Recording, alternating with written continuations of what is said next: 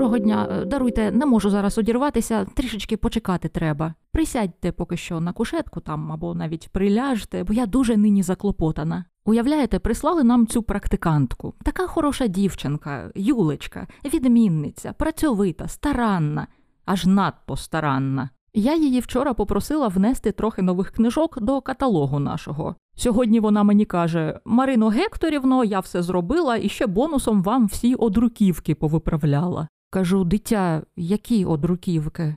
Відкриваю Excel, починаю гортати божечки. Бел Гукс вона з великої літери написала. Аготу Крістоф поміняла на Агату Крісті. Оця індійська письменниця Крішна Свамі, як ви думаєте, Юлечка її виправила? Правильно, Крішна з вами. Сиджу весь каталог по алфавіту вичитую. Ох, ці відмінниці, ох, щоб вони були здорові. Ну ось знову немає такої письменниці Маргарита Ласки, є Марганіта, Марганіта Ласки. Не чули про таку? Насправді, якщо ви колись користувалися Оксфордським словником англійської мови, то вважайте, що ви з нею перетиналися. Тому що у письменниці Марганіти Ласкі було цікаве гобі. Вона дуже багато читала, що саме по собі не є ані цікавим, ані незвичним для письменниці, але читаючи, вона полювала, полювала на слова. Справа в тому, що упорядники Оксфордського словника час від часу публікували списки так званих десідерата. Десідератум означає те, чого бракує, і у випадку упорядників словників їм зазвичай бракує прикладів використання тих чи інших слів. І ось вони шукають приклади, де, скажімо, слово ас згадувалося б в значенні льотчик у період Першої світової війни. У 1958-му Оксфордський словник опублікував черговий список розшукуваних слів, і на запит відгукнулася Марганіта Ласкі. За перший рік співпраці з упорядниками вона надала майже 9 тисяч прикладів речень із книжок та газет. А під кінець її життя рахунок пішов на сотні тисяч. Ви вже можете собі уявити, наскільки це була цілеспрямована жінка. Але вона була здатна копати не тільки вшир, але й углиб, тому що було одне слово, за яким вона ганялася і яке намагалася розгадати майже все життя.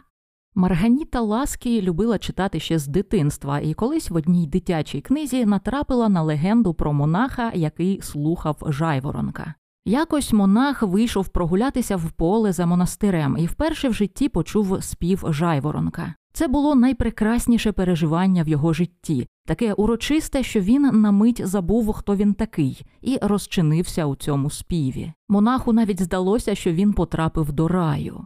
Прийшовши до тями, він повертається до монастиря, але вхід йому перешкоджає незнайомий сторож. Сторож кличе інших монахів, і серед них теж немає жодного знайомого обличчя. Наш монах пояснює їм, що його звуть Ансельм і що він тут живе, але ніхто його не впізнає.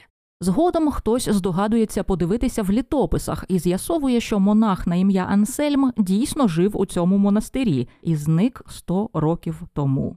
Легенда закінчується словами час щезнув, поки монах слухав жайворонка. Я іноді так само почуваюся, коли та посиджу в інтернеті хвилинку, боже, який зараз рік. Але мова не про мене, а про Марганіту Ласкі. Подорослішавши, вона дізналася, що таке інтенсивне переживання, від якого начебто щезає час, називають екстазом, і що це слово в основному використовують в релігійному контексті або в сексуальному або в обох сенсах одночасно. Найвідоміший приклад людини в екстазі це, звісно ж, монахиня Тереза Авільська, про статую якої Жак Лакан писав: Подивіться на неї, і ви моментально зрозумієте, що вона кінчає. Але монах із дитячої книжки сильніше зачепив уяву Марганіти, і я розумію, чому бо він пережив екстаз, який не мав жодних релігійних або еротичних конотацій. Хоча легенда й каже, що він, начебто, перенісся до раю, це не християнське видіння раю, а таке універсальне уявлення про щастя, задоволення, кайф, ульот, називайте це як хочете. Згадка про зачарованого монаха надихає Марганіту Ласкі написати власний твір про такий нерелігійний побутовий екстаз. І у 50-х вона пише повість під назвою Вікторіанський шезлонг. Описати вікторіанський шезлонг можна по-різному. Хтось скаже, що це одна з найцікавіших книжок про подорож у часі. Хтось скаже, що це найнудніша з усіх книжок на цю тему. Хтось скаже, що це феміністська притча, хтось, що це психологічний горор, і всі матимуть рацію. Головна героїня повісті Вікторіанський шезлонг молода жінка на ім'я Мелані, яка живе в Лондоні десь у 50-х. Живе в симпатичному будиночку, має заможного чоловіка, має персональну доглядальницю, має уважного лікаря. Доглядальниця і лікар їй потрібні, бо Мелані фізично і психологічно ще дуже слабка. Нещодавно вона народила дитину, ледве вилікувавшись від туберкульозу. Як результат, вона довгий час була прикута до ліжка у своїй кімнаті, їй навіть не дають побавити власну дитину. І ось повість починається з того, що її люблячий чоловік із її уважним лікарем нарешті дозволяють Мелані побути в іншій кімнаті, теж у лежачому положенні, але принаймні це буде нова обстановка і новий вид із вікна. Чоловіки переживають, що їй нема куди лягти, але Мелані нагадує, що перед тим як захворіти, вона спонтанно придбала в антикварній крамниці не зугарний, але великий і тому, мабуть, комфортний вікторіанський шезлонг. Вона з радістю подрімає на ньому. Отже, чоловік підхоплює Мелані на руки, переносить її в сусідню кімнату, вкладає на цей шезлонг, і нарешті всі лишають Мелані в спокої. Нарешті вона може почути якісь нові звуки, відчути нові запахи. Її заколисують квіти у вікні, вода, що тече каналом, сонячні промені, дитячі голоси з вулиці. В сусідньому будинку хтось починає грати на флейті, і глава закінчується словами Час завмер, Самотній тягар людського життя змінився величчю, і Мелані заснула, впадаючи в екстаз. Як ви вже, мабуть, здогадуєтеся, нічим хорошим це не закінчиться. Мелані прокидається в незнайомому будинку серед чужих речей. Вона все ще прикута до ліжка, точніше до свого вікторіанського шезлонга, але поряд немає ані дбайливого чоловіка, ані лагідної доглядальниці. Є лише дивно вдягнена старша жінка, яка час від часу заходить до кімнати, щоб насварити Мелані, і чомусь називає її не Меллі, що було б зменшувальною формою імені Мелані, а Міллі. Наша героїня спочатку думає, що її викрали і тримають у заручниках, але згодом розуміє те, що ви вже точно зрозуміли. Її спіткала така ж доля, як у випадку монаха, тільки на відміну від нього вона прокинулася не через 100 років, а 100 років тому. Вона потрапила в минуле і опинилася в тілі хворої на туберкульоз дівчини Міллі в вікторіанському Лондоні. А сувора жінка в чорній сукні це старша сестра цієї Міллі на ім'я Аделаїда. Решта повісті це клаустрофобний опис того, як Мелані усвідомлює своє становище і намагається переконати своїх нечисельних відвідувачів, що вона прикута. Ну, звісно ж, Міллі, ти прикута до ліжка. Ні, ні, не до ліжка, а до цього чужого тіла, чужого часу. Згодом жінка починає плутатися, хто вона Меллі чи дійсно ця Міллі, і, зрештою. Але я забігаю наперед. Я хотіла власне звернути увагу, що тією машиною часу, яка перенесла Мелані в минуле, був екстаз. Коли Марганіта Ласкі писала Вікторіанський шезлонг, вона взяла за основу літературну легенду про монаха і особливо не цікавилася тим, що ж таке насправді феномен екстазу, тобто, що люди мають на увазі, коли використовують це слово не метафорично, а в прямому сенсі, кажучи, я пережив чи я пережила екстаз. Але після публікації повісті письменниця замислилася: а чому, зрештою, читач готовий повірити в таке припущення? Чому люди ладні повірити, хоча б і на рівні фантастичної літератури, в те, що існує якесь відчуття чи якась емоція, здатна катапультувати людину в інший час? Можливо, це свідчить про те, що деяким людям подібне відчуття дійсно знайоме? Можливо, це означає, що переживання, яке в літературі називають екстазом, існує, і не в переносному сенсі, тобто коли екстазом називають оргазм чи наркотичне сп'яніння, а як щось абсолютно своєрідне. Як я вже казала, Марганіта Ласки була дуже цілеспрямованою жінкою, і коли значення якогось слова не давало їй спокою, її було не зупинити. Спочатку вона проштудіювала всю наявну літературу на тему екстатичних переживань. В 50-х такої літератури було небагато, але існуючі тексти дозволяли зробити висновок, що феномен екстазу знайомий багатьом людям, навіть далеким від християнського чи буддійського містицизму. Звичайні люди в звичайних повсякденних ситуаціях іноді переживають досвід, коли оточуюча реальність, начебто, розчиняється, а на її місце приходить. Ну тут у всіх буває по-різному, але найчастіше йдеться про відчуття світла, щастя, розуміння і прийняття, відчуття контакту з суттю речей, або навіть номінозне відчуття того, що ти доторкнувся до якоїсь вищої сили. Ми можемо припустити, що Ласкі спочатку була налаштована скептично, адже вона звикла думати про екстаз як про щось із сфери фантастики. А тут з'ясувалося, що багато людей описують це як життєвий факт, щось шокуюче, шокуюче приємне, химерне, але щось таке, що з ними дійсно відбувалося. Ласкі була розгублена, і це зрозуміло. Адже людина, яка не переживала так званого екстатичного досвіду, якщо їй про нього розказати, сприйматиме це як або перебільшення, або як брехню, або як те, що оповідач не в собі. До речі, екстасіс грецькою буквально означає поза собою, тобто не в собі.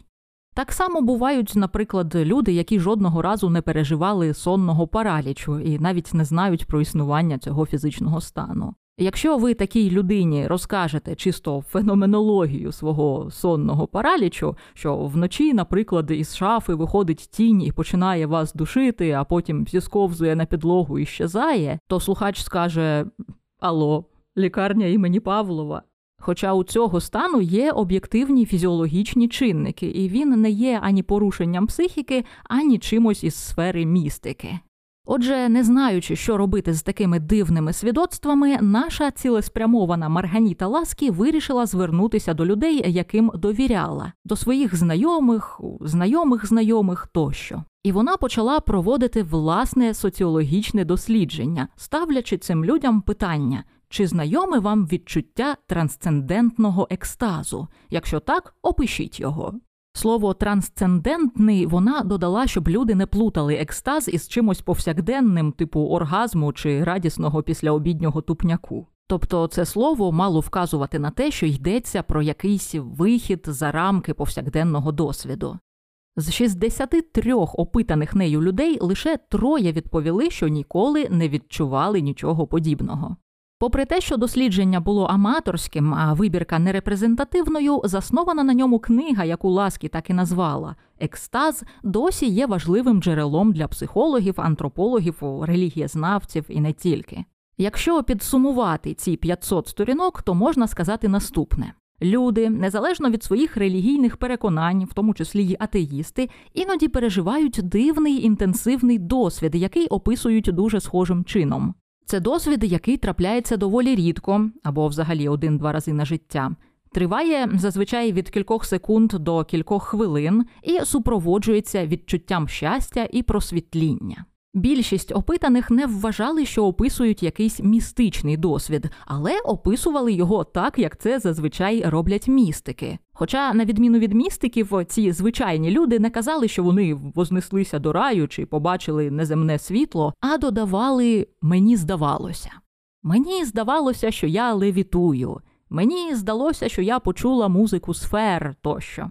І зазвичай люди могли впевнено сказати, що саме спровокувало у них екстаз. Часто це були буденні речі, і навіть не красивий там пейзаж, чи якась емоційна музика, чи спів птахів, хоча це теж часто згадувалося. А, наприклад, спостереження за тим, як садівник стриже траву. Для когось тригером була тепла ванна, або келих вина, або навіть хлібчики з маслом і джемом. Можливо, якби Марсель Пруст був англійцем, то він описав би щось подібне. Одна жінка сказала, що пережила екстаз, коли побачила, як Сталін тисне руку Черчиллю в Москві. Ну тут без коментарів. Інша казала, що пережила екстаз, вперше потримавши в руках свою новонароджену дитину. Колишній військовий розповів, що відчув це, коли дивився на захід сонця біля Везувію і думав про те, що зранку вперше піде в бій. Інший чоловік доповідав про аналогічні відчуття від розв'язання математичного рівняння. Різні люди розповідали про різні обставини свого життя, але описували при цьому схожий феномен. Марганіта Ласкі на основі цих описів створила власну класифікацію екстатичних переживань. Отже, згідно з її класифікацією, екстаз буває двох типів залежно від того, яким чином людина його досягає. Існує інтенсивний екстаз, е, це той, який часто порівнюють з блискавкою. Тобто ти собі займаєшся справами, а потім птищ тебе вштирило, ти сприймаєш все дуже чітко і ясно, і розумієш усі таємниці всесвіту. І є екстаз абстрагований, е, це той, який переживає Мелані в повісті Вікторіанський шезлонг. Тобто, це такий стан, коли ти поступово усуваєшся від реальності. Екстаз також буває трьох типів залежно від того, що саме переживає екстатик. Марганіта Ласки поділила зібрані досвіди на адамічний екстаз, екстаз пізнання та екстаз злиття. Адамічний екстаз часто переживають діти та люди, що виходять із депресії. Це раптове відчуття того, що все навколо хороше, правильне та сповнене любові. Екстаз пізнання це відчуття того, що ти відкрив якусь істину, часто таку, що її неможливо передати словами. І нарешті екстаз злиття це досвід, який має для людей суб'єктивно найбільшу цінність, бо він дає відчуття воз'єднання з чимось вищим. Богом, всесвітом, вічною мудрістю, природою, чи як би ви це не назвали, тобто з якоюсь тотальністю. Дослідження, яке провела письменниця, певною мірою підтвердило фантастичну гіпотезу її повісті. Тобто дійсно існує емоція, чи то стан, чи то галюцинація, коли людина відчуває, що часу більше не існує. Проте респонденти ласки вважали екстаз корисним і приємним. Хтось отримував творче натхнення, хтось виходив із депресії, хтось звертався до релігії і в ній знаходив для себе сенс життя. А мені стало цікаво, чому для Мелані в повісті Вікторіанський шезлонг наслідки такі гнітючі. Чому, коли вона нарешті почувається щасливою, зціленою, задоволеною і відчуває екстаз, то все це миттю перетворюється на кошмар, де вона безправна, нещасна і всі її зневажають? Можна зробити безліч припущень, що Мелані дійсно бачить кошмарний сон, чи що вона впала у психоз після тяжкої хвороби, е, чи що вона відкрила свою попередню інкарнацію, чи, можливо, це дух нещасної вікторіанської міллі, що померла на своєму незугарному вікторіанському шезлонгу, заволодів тілом щасливої і вже майже здорової жінки з майбутнього, помінявшись із нею місцями. Міллі з минулого, як і Мелані, була хворою на туберкульоз, але так і не вилікувалася. І коли прогресивна Мелані знаходиться в тілі Міллі, вона намагається з висоти науки ХХ століття пояснити лікарю, як саме її лікувати. Але він навіть не хоче слухати, бо, по-перше, він у неї закоханий і мститься їй за те, що вона не відповіла взаємністю. А по-друге, чому він, лікар, взагалі має слухати якусь неосвічену пацієнтку? І що це вона собі вигадала вивести її з Лондона кудись, де є сонячне світло і свіже повітря. З такими проханнями варто звертатися до свого батька або чоловіка. Ані батька, ані чоловіка у бідної Міллі з минулого немає. Є коханий чоловік, помічник місцевого священника, але він планує взяти шлюб з іншою жінкою. Можна припустити, що з такою, яка є фінансово вигіднішою партією. Ну або він не одружується з Міллі через те, що вона від нього завагітніла і тепер не є, що називається чесною жінкою. Так, Міллі з 19 століття, так само як і Мелані, є молодою матір'ю, тільки її дитину віддали до сиротинця, бо ця дитина позашлюбна. Отже, щастя модерної Мелані і нещастя вікторіанської Міллі насправді залежать від однієї передумови наявності чи відсутності у жінки чоловіка, який про неї піклується. Чому вийшов саме горор? Чому така поетична легенда про монаха і жайворонка перетворилася на таку жахливу депресуху? Ви, мабуть, скажете, що відповідь очевидна, і що вікторіанський шезлонг це така дидактична притча про становище жінки. Мелані в 1950-х вважає себе щасливою, але коли рожеві декорації падають, то виявляється, що її становище є тотожним становищу нещасної Міллі з минулого століття. Її особисте щастя залежить тільки від чоловіків. Мелані хоче ігнорувати цей факт. Міллі змушує її розплющити очі. Взагалі, це протистояння Мелані і Міллі нагадує сучасні дебати між двома напрямками фемінізму. Сьогодні умовна ліберальна феміністка каже: Я кохаю свого чоловіка, я люблю наш із ним ляльковий будиночок. Е, мені подобається робити депіляцію і ставитися гіалуронкою, і все це мій особистий вибір. А до неї в коментарі приходить умовна радикальна феміністка і каже: Ні, це лише ілюзія вибору. Насправді ти досі живеш як затюкана домогосподарка в 50-х. У вікторіанському шезлонгу відбувається аналогічний реаліті-чек, тільки це вже домогосподарці 50-х доводять, що вона досі живе як у вікторіанську епоху. Можливо, откровення, яке переживає Мелані, це якраз те, що Марганіта Ласкі пізніше назве knowledge ecstasy – екстаз пізнання. Тільки це пізнання неприємної, як зазвичай буває у екстатиків, а гіркої істини. До речі, наряду з екстазами Ласкі ще виділяла схожі по інтенсивності, але негативні стани. Вона називала їх упадками desolations. Тобто, коли замість краси і правильності всесвіту людина миттєво усвідомлює його огидність і абсурдність. Цікаво, що у повісті Вікторіанський шезлонг є своєрідний чоловічий відповідник повість Джека Лондона Міжзоряний мандрівник. Її герой відбуває пожиттєве покарання за вбивство на ґрунті пристрасті, і в тюрмі його піддають тортурам, вдягають щось на кшталт дуже тугої гамівної сорочки, яка стискає все тіло. Чоловік поступово вчиться під час цих екзекуцій досягати екстатичного стану і вислизати зі своєї фізичної оболонки. Е, ні, тобто фізично він лежить у гамівній сорочці, але його розум парить між зірками і подорожує по попередніх інкарнаціях.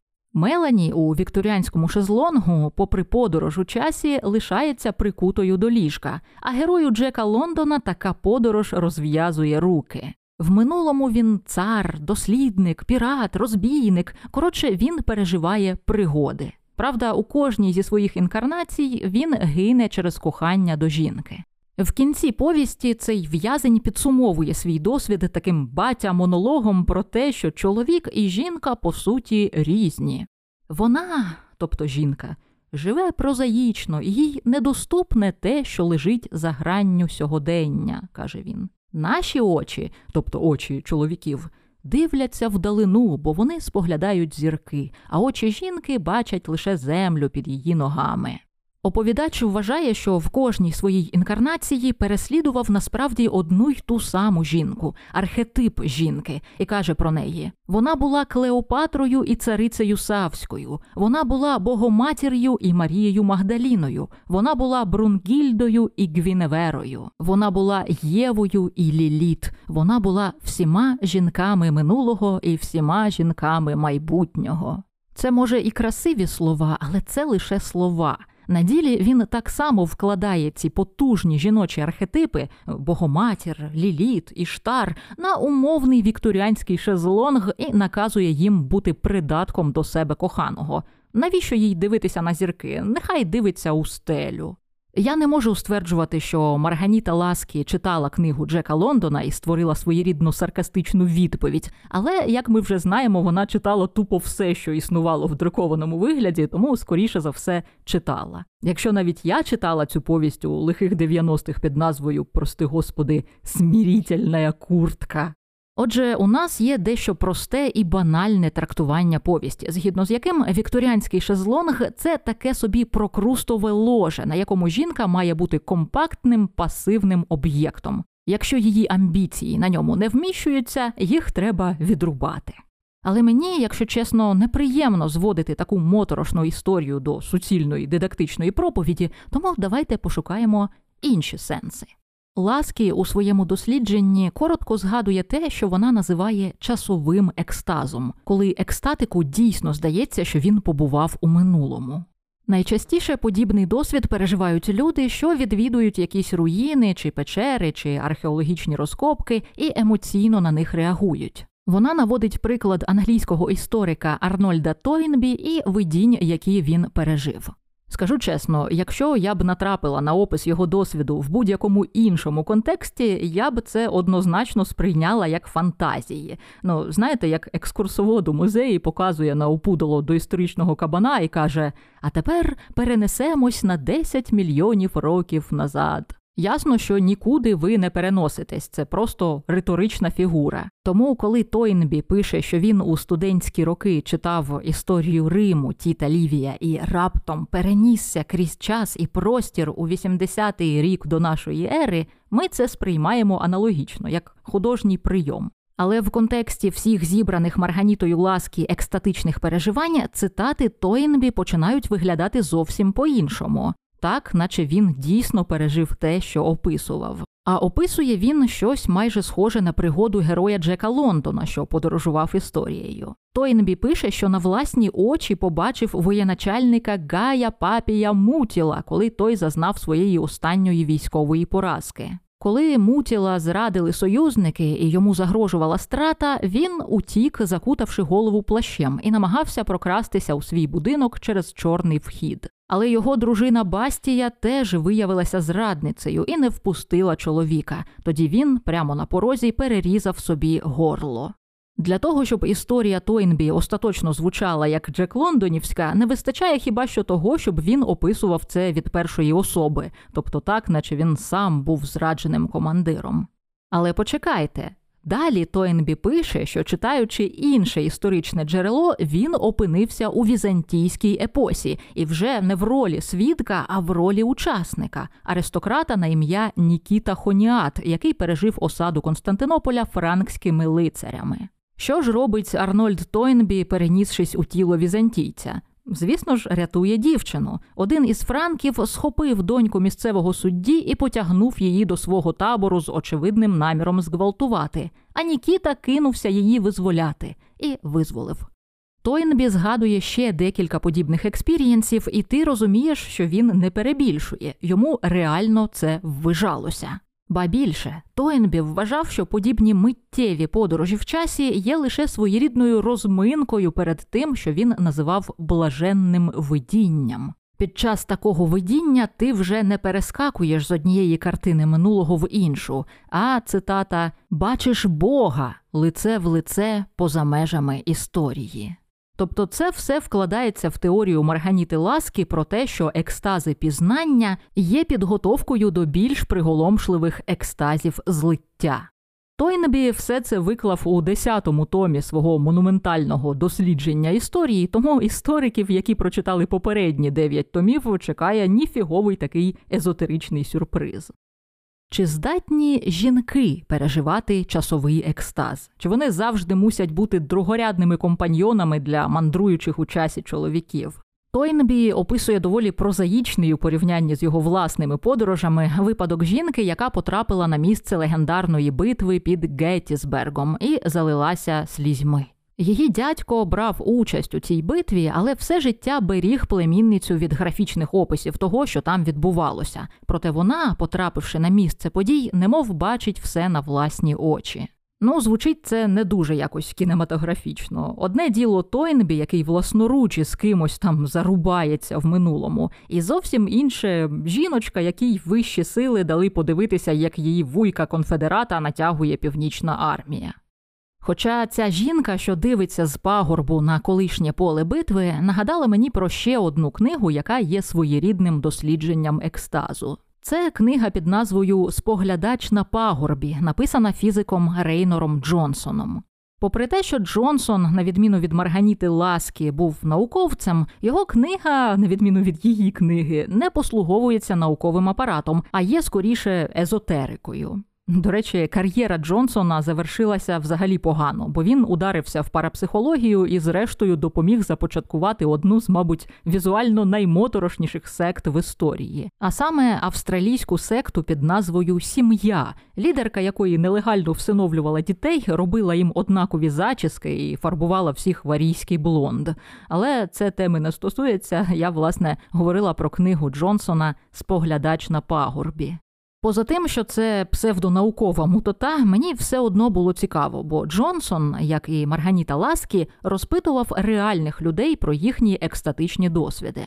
Власне, назва споглядач на пагорбі взята з цитати ірландського поета і містика Джорджа Рассела, який писав, що єдині цікаві новини можна дізнатися не від органів державної влади, а від самотнього споглядача на пагорбі, що на мить бачить нескінченність і відчуває, як на нього обрушується всесвіт.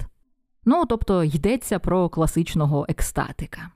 Насправді мене зацікавило, як подібний досвід переживають жінки, коли ми з вами тут недавно обговорювали роман Пікнік біля навислої скелі, бо його героїні переживають саме екстаз, майже такий, як переживає Мелані у вікторіанському шезлонгу. Розніжені від сонця, оп'янілі від нових екзотичних звуків і запахів, вони знімають корсети і зникають із поточного часу і простору назавжди. Ми тоді ще згадували цікавий випадок із двома англійками, які стверджували, що гуляли садами Версаля і потрапили в минуле. Або, як ми б зараз уже сказали, вони пережили часовий екстаз, до того ж з откровенно лесбійським підтекстом. Коротше, мені було цікаво, що кажуть респондентки Рейнора Джонсона, його самотні споглядачки на пагорбі. Але виявилося, що жіночі досвіди, на які посилається автор, знову якісь всраті. Ну тобто, з одного боку він наводить приклад письменника і політв'язня Артура Кестлера, який почав переживати екстази, коли перебував майже як герой Джека Лондона у камері смертників. Кестлера накрило, коли він у тюрмі зміг самостійно довести теорему Евкліда і видряпати доведення дротом на стіні. Він писав, що пережив відчуття такої естетичної довершеності, що почув аромат нескінченності, і тільки згадка про те, що його ось ось стратять, повернула Кестлера з небес на землю. Отже, з одного боку Джонсон наводить такий потужний досвід, а з іншого боку, досвід жінки, яка розповідає, що одного разу вона змушена була допомогти знайомій, яка зробила їй цитата найгіршу підлість, яку одна жінка здатна зробити іншій. Ну, я припускаю, що розвалила сім'ю, але це не головне. Отже, скривджена жінка, попри свої інтереси, допомагає цій підлій другій жінці, і ця розлучниця питає: Ого, ти що, зробила синю змивку? Ну тобто таку процедуру, коли наносять на блонд синій шампунь, щоб фарбоване волосся не виглядало жовтим. Перша жінка каже: Та ні, чому ти питаєш? А друга їй відповідає: та просто в тебе таке синє світло навколо голови, воно так чудово виглядає. Якщо чесно, звучить це так, наче ця суперниця не тільки в особистому житті підісрала оповідачці, але й вирішила над нею познущатися. Але сама оповідачка тлумачить це так, що коли вона зробила нехарактерний для себе альтруїстичний крок і пробачила цю жінку, то її огорнула синя аура, колір зцілення. Ну ладно, синя змивка це ще туди-сюди. Інша жінка розповідає, що в той час, коли Росія вчергове погрожувала країнам близького сходу, вона почала відчувати, що має містичний зв'язок із якимось уявним російським високопосадовцем і може впливати на його дії силою молитви і своєї любові. Коротше, треш. Більшість жіночих експірієнсів були геть комічними, і я майже розчарувалася, аж раптом зрозуміла, що один із наведених у книзі досвідів, який мене дуже вразив, написаний саме жінкою. Просто він був підписаний ініціалами XY, і англійська мова не має, звісно ж, граматичної категорії роду. Тому, вперше прочитавши той опис, я вирішила, що це чоловік описує свій дитячий досвід. Але коли зараз знову взяла погортати цю книжку, то побачила, що там є ще одне свідоцтво від XY, уже в дорослому віці, і там сказано, що це жінка. Отже, про що ж був її дитячий спогад? У 1903 році, розповідає XY, її батько винайняв будиночок на мальовничій ділянці якраз на кордоні між Англією і Вельсом. Але пізніше оповідачка зрозуміла, що живе на ще одному прикордонні між видимим і невидимим світом.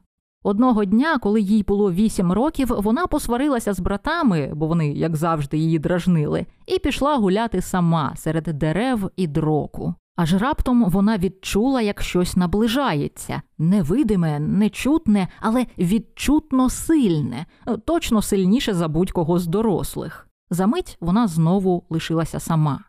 Тоді ця дівчинка зайшла ще глибше у зарості орляка, е, так щоб не бачити ані дітей, що грали вдалині, ані сусідських будинків. Їй хотілося побути наодинці з тією сутністю, яка її навідала, але знову сховалася.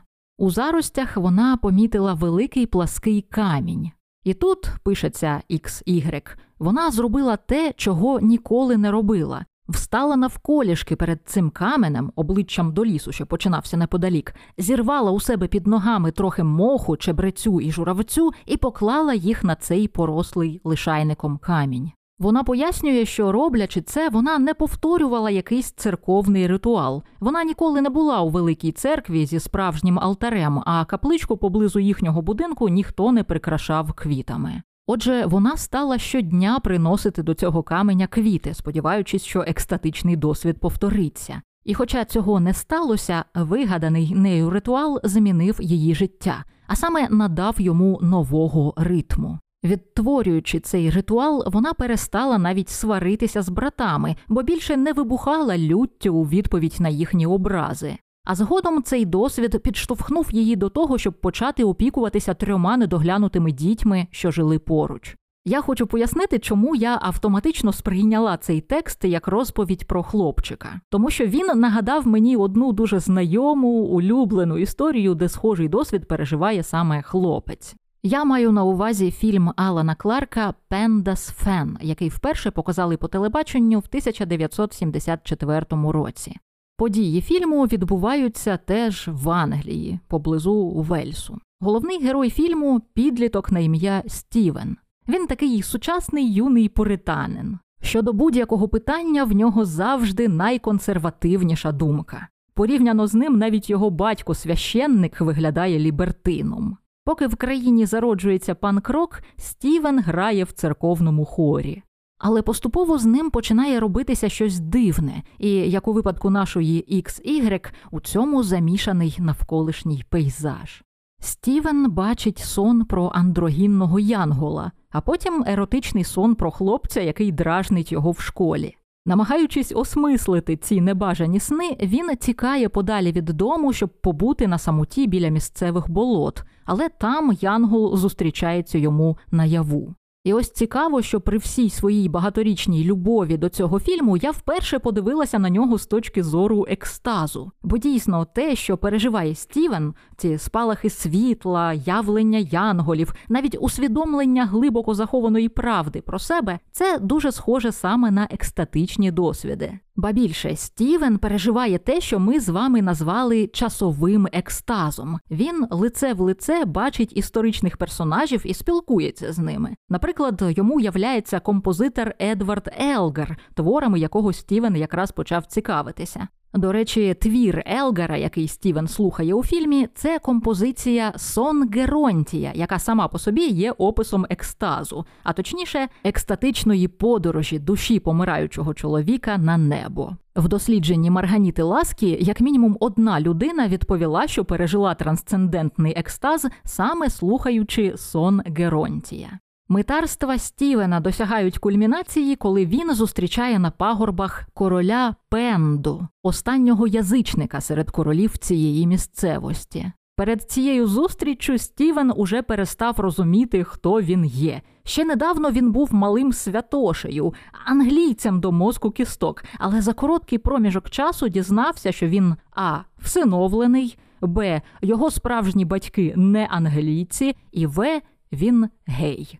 Проте король Пенда, який у фільмі уособлює і своєрідний дух місця, і якусь божественну тотальність, про яку ми з вами говорили в контексті найсильніших екстазів, цей Пенда благословляє Стівена. Він благословляє його бути різним, бути дивним, неправильним, змішаним.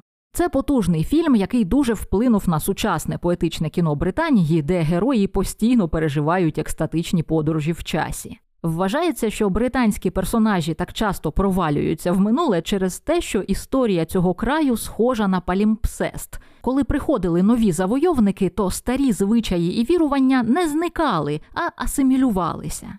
Мені недавно трапився цікавий приклад цього у формі одного замовляння. Щоб вилікувати пропасницю, англійцю треба було прибити до свого ліжка три підкови і бити по ним по черзі молотком. Тук-тук-тук. В ім'я Отця, Сина і Святого Духа, да? Ні. За Бога, за вода і за лока. One for God, one for wood and one for lock. Тобто тюк за християнського бога, тюк за нормандського вотана, тобто Одіна, і тюк за Локі. Отже, нічого дивного немає в тому, що син пастора зустрічає за церквою стародавнього короля язичника. Але при всій його поетичності у фільмі Пендес Фен є сцена, яка не дуже подобається навіть його прихильникам. У цій сцені Стівен, блукаючи в чагарниках, виходить на прогалину, де сидить група людей. Люди вдягнені в жовті сорочки і сукні. Вони виглядають водночас сучасно і позачасно, і ви одразу розумієте, що це чергова галюцинація. В центрі прогалини стоїть дерев'яна колода, а біля неї чоловік у темному костюмі, схожий на суддю чи депутата. Матері по черзі підводять до нього своїх дітей, і цей чоловік сокирою відрубає їм руки. Отже, критики в основному погоджувалися, що так, це культовий візіонерський фільм, але оця сатира на міщанську пуританську етику, коли ти маєш пожертвувати буквально частиною себе, щоб вписатися в суспільство, це типу занадто прямолінійно.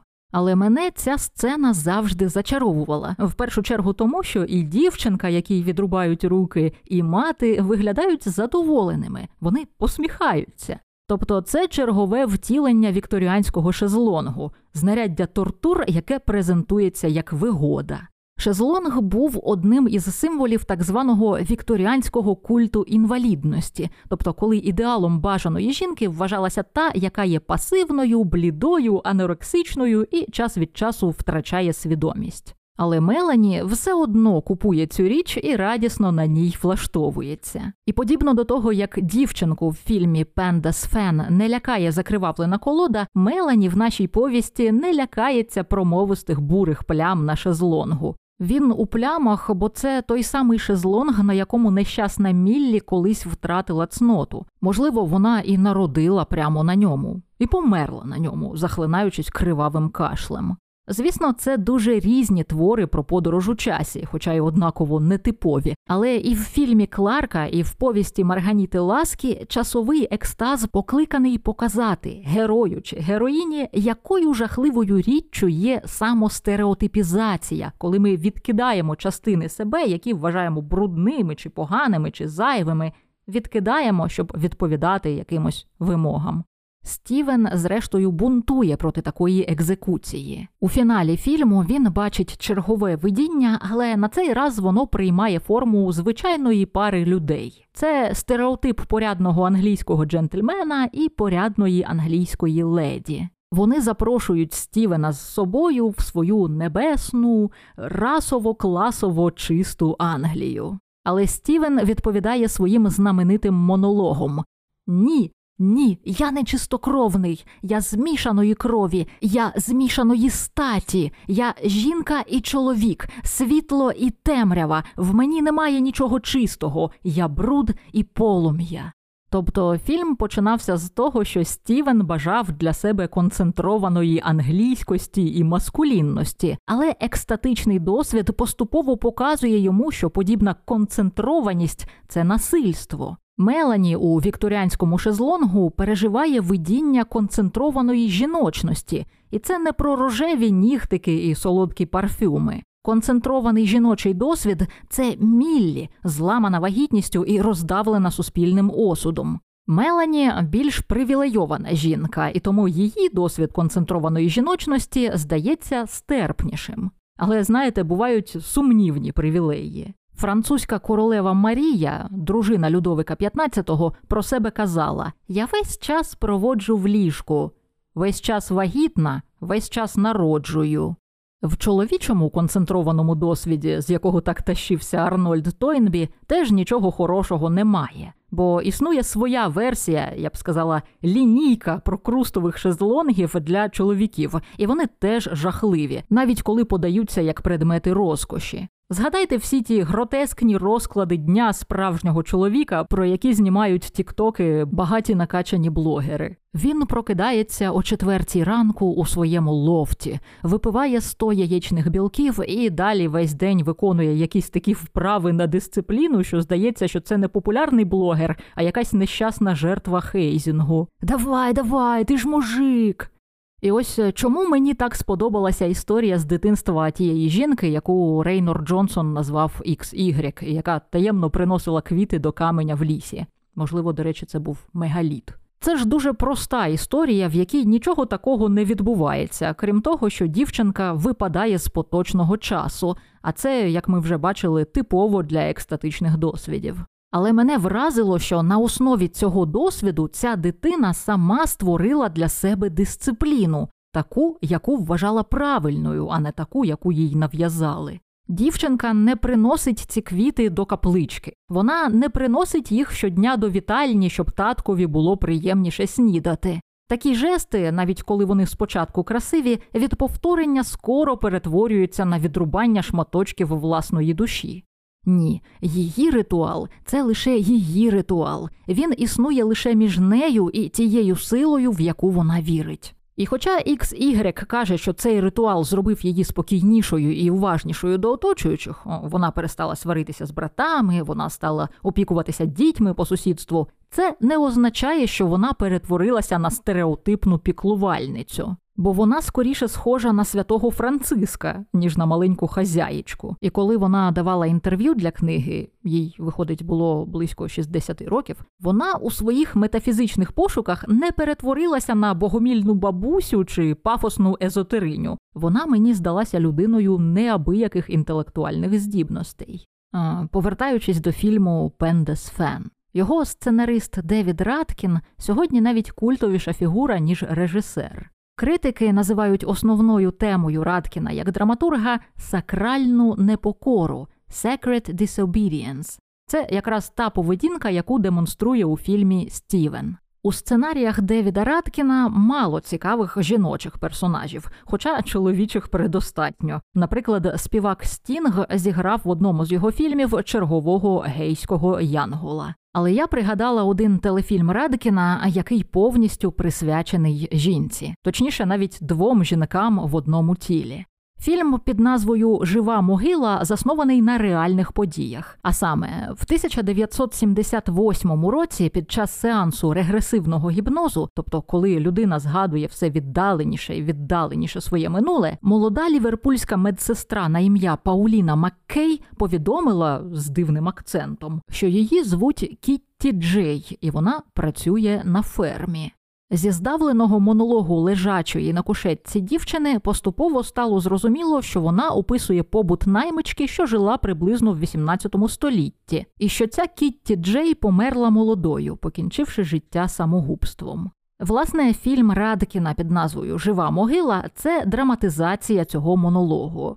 В реальності гіпнотизер, який усе це вислухав, звернувся до бібліотеки і з'ясував, що така собі Кітті Джей існувала насправді. Ну, принаймні існує місце під назвою Могила Кітті Джей у графстві Девон, де його пацієнтка навіть не була проїздом. Девонський фольклор каже, що Кітті Джей була сиротою. Вона працювала дояркою на фермі і вкоротила собі віку після того, як завагітніла, і батько дитини її покинув. Вона повісилася в сараї. Як це було прийнято робити з самогубцями, дівчину поховали на перехресті. То що ж, виходить, що медсестра Пауліна це її реінкарнація? Ну, взагалі-то Пауліна могла дізнатися про історію Кітті так само, як це зробив її гіпнотизер, себто з книжок. До того ж, коли він питав Кітті, який у тебе на дворі рік, Кітті, який зараз править монарх, е, вона цього не знала. Тобто, навіть за мірками сільської сироти це якось аж надто поза політикою. Очевидно, що цього не знала сучасна жінка Пауліна, яка увібрала в себе з трагічної історії Кітті основне. Кохання, зраду, смерть, а не такі дрібниці, як хто там із Ганноверів сидів тоді на троні. Місце, яке називають могилою Кітті Джей, можливо, не оригінальне місце її поховання, бо спочатку самовбивцю, начебто, поховали, хоча й на перехресті, але неподалік від церкви. А пізніше, в 19 столітті, якісь робітники випадково розкопали її скелет, і тоді вже рештки чомусь перепоховали на іншому перехресті, майже за межею парафії. І ось е, один наш сучасний автор припускає, що перепоховати її могли через те, що виявили у скелета сліди крові на зубах, ознаку туберкульозу. Адже протягом 19 століття побутувала віра в те, що сухотка це радше прокляття, ніж хвороба, і померла людина, як вампір, по черзі забирає з собою в могилу всіх своїх рідних. Це припущення стосовно Кітті Джеї безглузде, бо, по-перше, вампірська паніка через туберкульоз мала місце в Америці, а не в Англії. По-друге, у Кітті не було жодного родича, якому вона могла б нашкодити. І по-третє, вона не згадується у фольклорі в якомусь негативному контексті, лише як нещасна самотня жінка. Але цікаво, що це взагалі комусь спало на думку. До речі, дівчину на ім'я Міллі з повісті Вікторіанський шезлонг ми ж теж підозрювали в чомусь демонічному, коли закидали їй те, що вона заволоділа тілом Мелані в 20 столітті, а саму Мелані змусила помирати в тілі з 19 століття. Але знаєте, що мене вразило в історії про цю Кітті Джей, якої, можливо, взагалі ніколи не існувало поза межами фольклору? Хтось регулярно залишає на так званій могилі Кітті Джей свіжі квіти. Вони з'являються там більше сотні років. Вважається, що традицію таємно започаткувала одна місцева письменниця. Ну а сьогодні, мабуть, це вже роблять томні готеси. Анонімно лишати квіти на могилах трагічних персонажів це поширена меморіальна практика. Згадайте, хоча б невідомого чувака, який щороку відвідував могилу Едгара По з трьома розами і пляшкою коньяку. Але тут у мене туш, і наче пазл склався із історією нашої XY і її вотивним каменем. Дівчина, що покладає квіти в непризначеному для цього неосвяченому місці, дівчата, що покладають квіти на могилу парії, вигнанки. Подібні жести створюють якийсь прецедент, який знищує час, анігілює його, як у випадку XY, або повертає його і дозволяє мертвій Кітті Джей жити в тілі сучасної жінки. Це дуже потужна диверсія, бо зазвичай час це страшний ворог для жінки, і не тільки в сенсі фу, ти зістаришся і кому ти тоді будеш потрібна. Але щоб пояснити, що я маю на увазі, треба познайомити вас із нашою наступною героїнею. Якось у нульових історикиня Джен Голстін коперсалася в Паризькому архіві і натрапила на дивний документ, датований 1820 роками. Це був рукопис під назвою Спостереження за Нанеттою Леру істерія, ускладнена екстазом. Почавши його перекладати, історикиня зрозуміла, що це цікавезна річ, товстенна історія психічної хвороби більше схожа на роман. Пастушка на ім'я Нанетта Леру жила в одному з альпійських сіл Савої, регіону на кордоні сучасних Франції та Італії. Руденька Нанетта була приємною, веселою дівчиною, доки у 18-річному віці з нею не відбулося дещо погане. А саме, одного разу вона йшла через каштановий гай і зіткнулася там з чоловіком на прізвище Пекле. Пекле був так званим гард шампетр, тобто кимось на кшталт поліціянта, що наглядає за полями, слідкує, щоб селяни не крали чужий урожай і не пасли худобу на чужих ділянках. Невідомо, що саме Пекле сказав на Нетті чи зробив із нею, але з її розповіді очевидно, що це була якась форма сексуального домагання, і воно її дуже налякало. Нанетта намагається далі жити своїм життям, але в полях вона постійно стикається з цим пекле. Йому легко вдавати, що він патрулює місцевість, коли насправді він переслідує Нанетту. Після чергової такої зустрічі здоров'я дівчини не витримує, і з нею починають коїтися дивні речі. Іноді вона ходить у вісні. Іноді вона веде себе як акторка, що відіграє різні сцени. У словничку психіатрії 19 століття це, до речі, називалося клоунізм.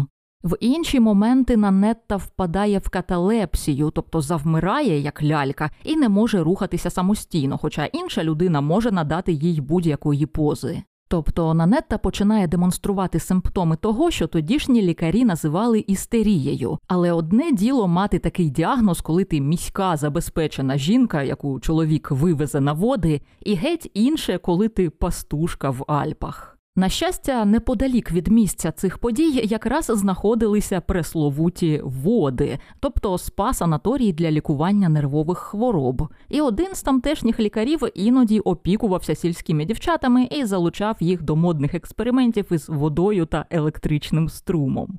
На сучасну медицину це було не дуже схоже.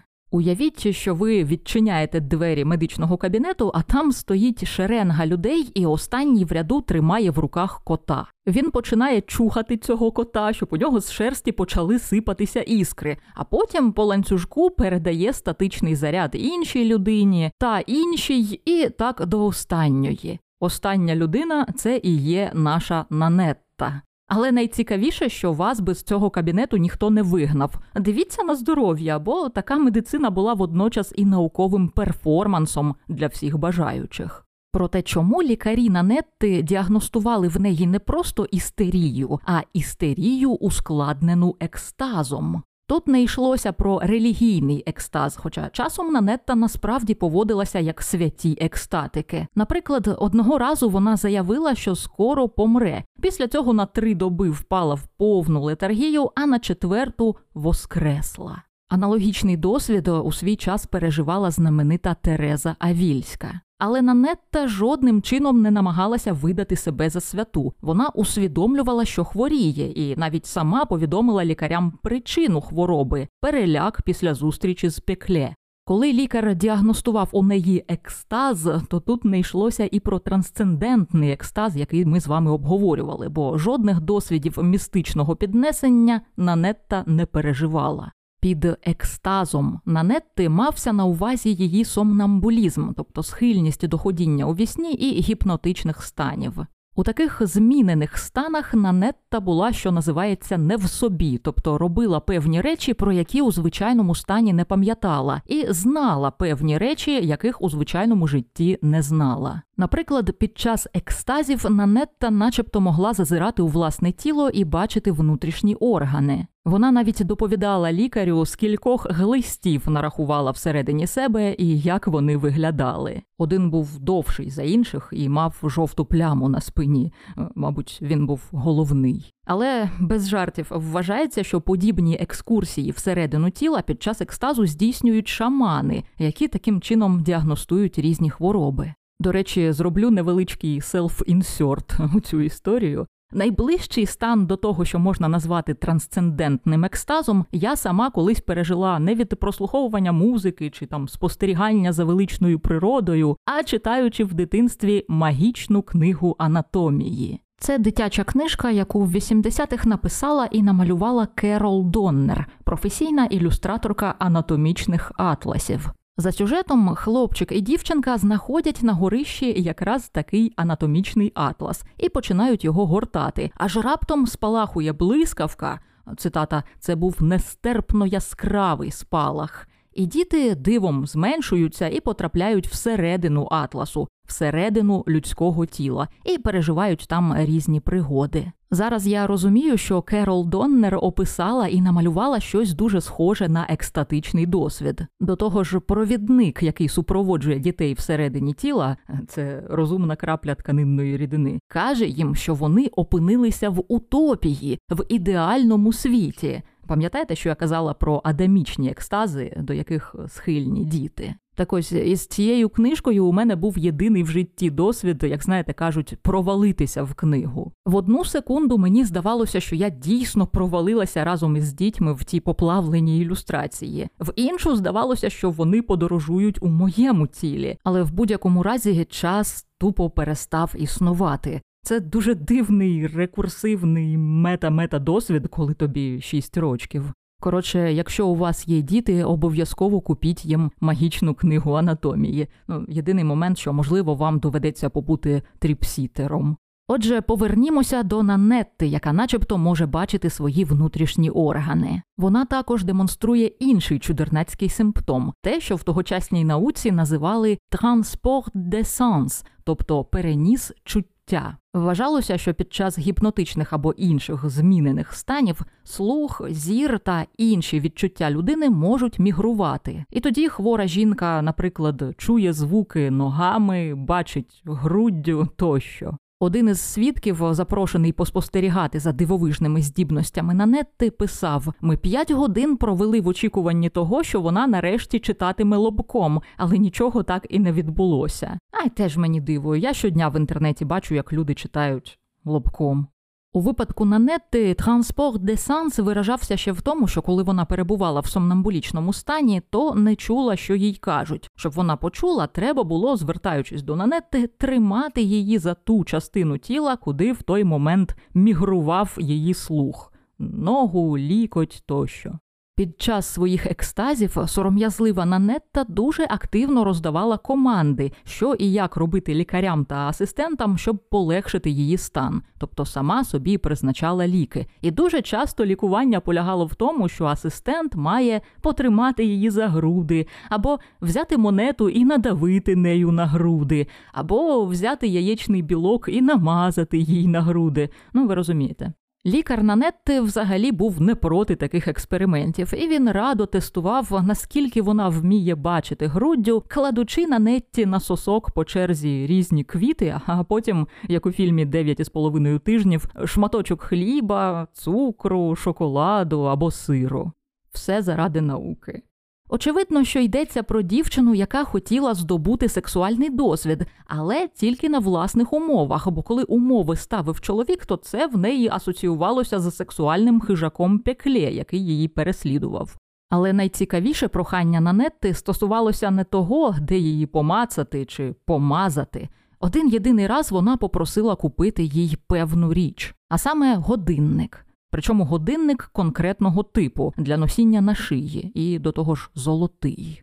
Прості селянки, такі як Нанетта, нічого подібного тоді не носили, і ви, можливо, скажете, що дівчина просто обдурила лікарів і виманила в них коштовну річ. Але історикиня Джен Голдстін вважає, що ситуація набагато цікавіша. Її теорія така, що цей годинник символізує саму Нанетту з її біологічним годинником, тобто пресловутими часіками, що тікають.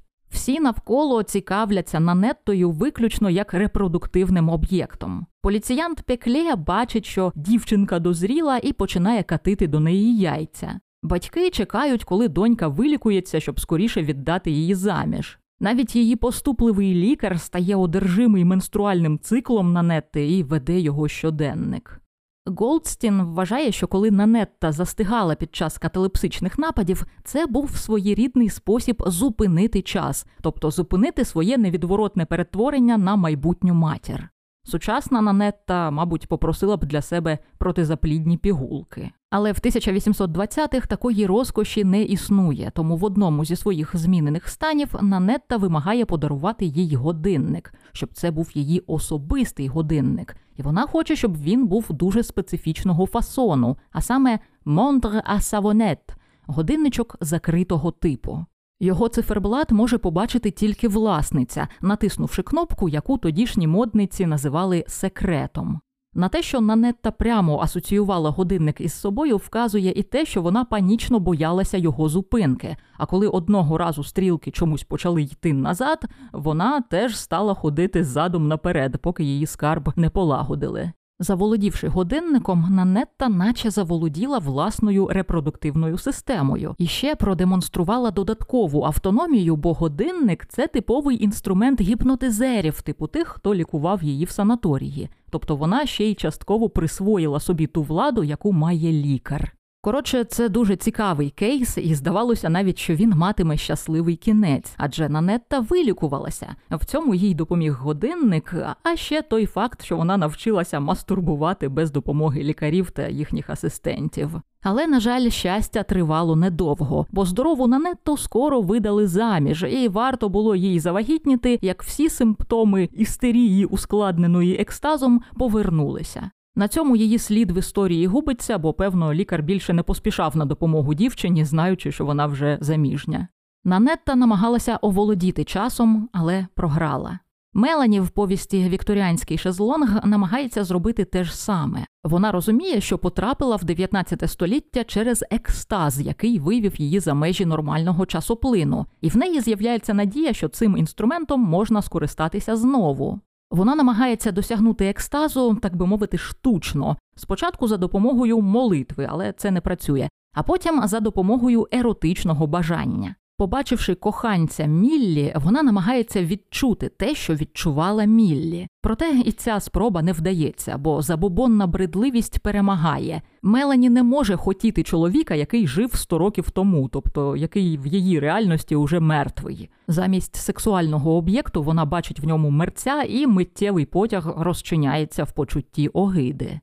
Лежачи в чужому тілі і розмірковуючи, як їй оволодіти часом, Мелані згадує один епізод свого дитинства. Коли вона була в початкових класах, то її гувернантка, яка мала забирати її зі школи, іноді запізнювалася. І тоді Мелані молилася і казала: Боже, навіть якщо міс Пейн запізнилася і на наступний автобус, зміни, будь ласка, весь всесвіт таким чином, щоб вона встигла була на нього. І якщо наступний автобус приходив і гувернантки там не було, то Мелані думала, що Бог їй відмовив. Але якщо гувернантка виходила з автобуса, то Мелані вірила, що Бог дійсно змінив всесвіт заради того, щоб виконати її бажання.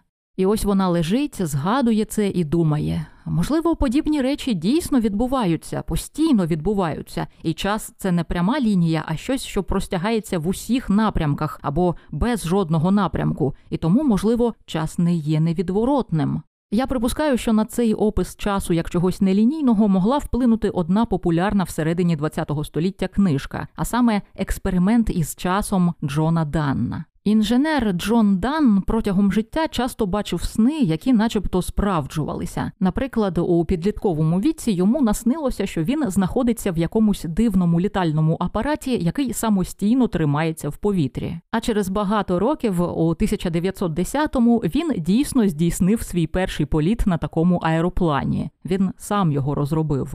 Як військовий і як інженер, Дан зверхньо ставився до різного роду езотерики. Він вважав, що його сни мають пояснюватися з точки зору науки та існування різних вимірів. Згодом Дан дійшов висновку, що коли ми спимо, то сприймаємо час нелінійно і можемо вільно бачити минуле й майбутнє.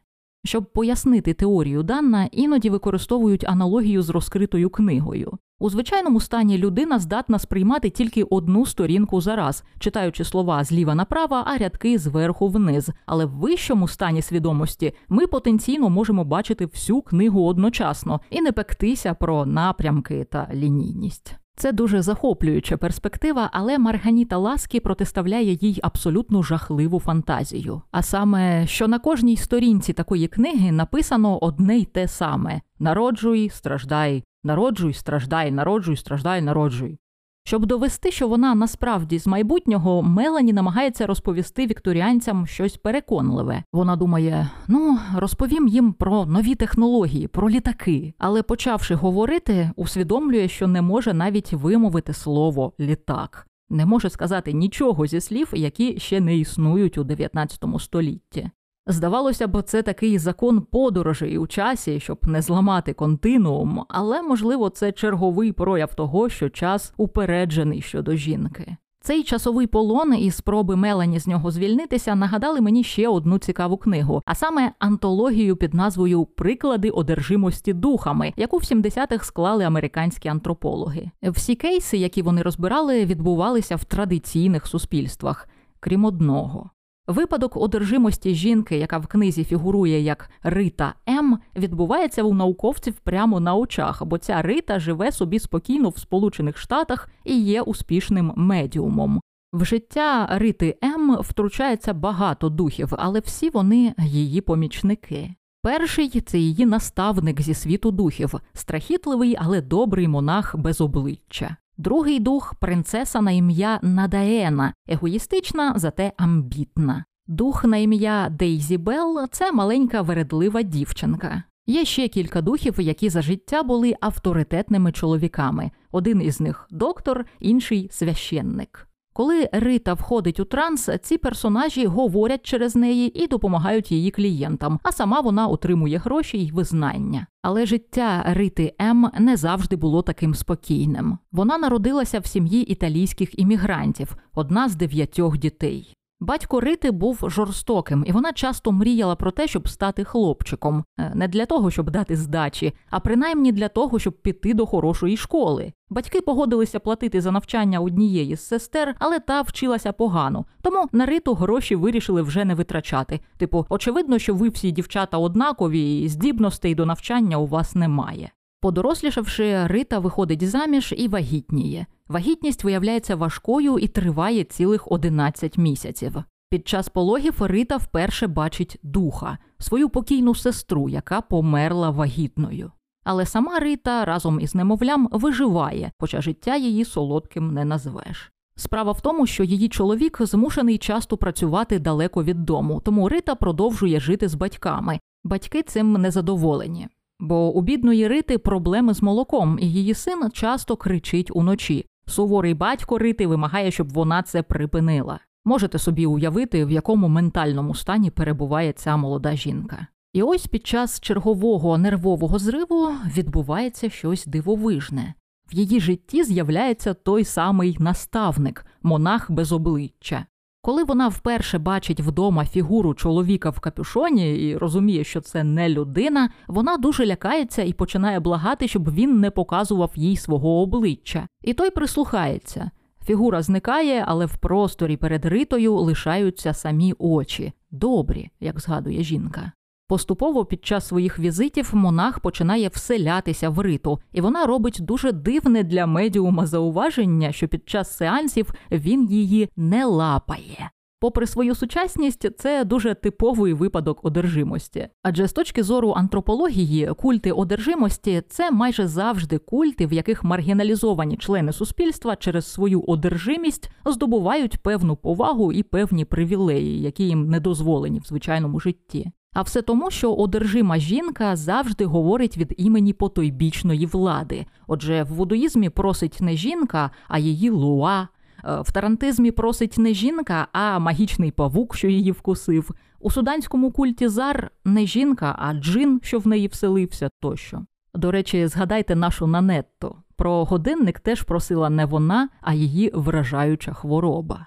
Антропологи виділяють три категорії жінок, що найбільше схильні до одержимості. Це молода дружина, особливо в шлюбі за розрахунком, це старша дружина в полігамному шлюбі, і це е, жінка, що втратила чоловіка, тобто розведена чи вдова. Іншими словами, одержимими стають жінки, які тривожаться через своє становище як жінки. Молода дружина боїться, що не завагітніє, е, старша боїться, що нова дружина народить більше дітей тощо. Одержимість це невротичний прояв того, що жінка боїться поразки, як наша Рита М, яка нервує через те, що в неї, начебто, погане молоко. Але знаєте, що мені здалося найцікавішим в історії Рити М? Вона медіум, який працює, так би мовити, у відключці. Тобто є медіуми, які стверджують, що можуть контролювати своїх духів, а вона під час сеансів просто відключається і після них нічого не пам'ятає. Вважається, що престижніше бути контролюючим медіумом, але Рита каже, що їй подобається так, як є. Мовляв, я маю власні проблеми і не хочу грузитися ще й чужими. Тобто, яка цікава річ виходить?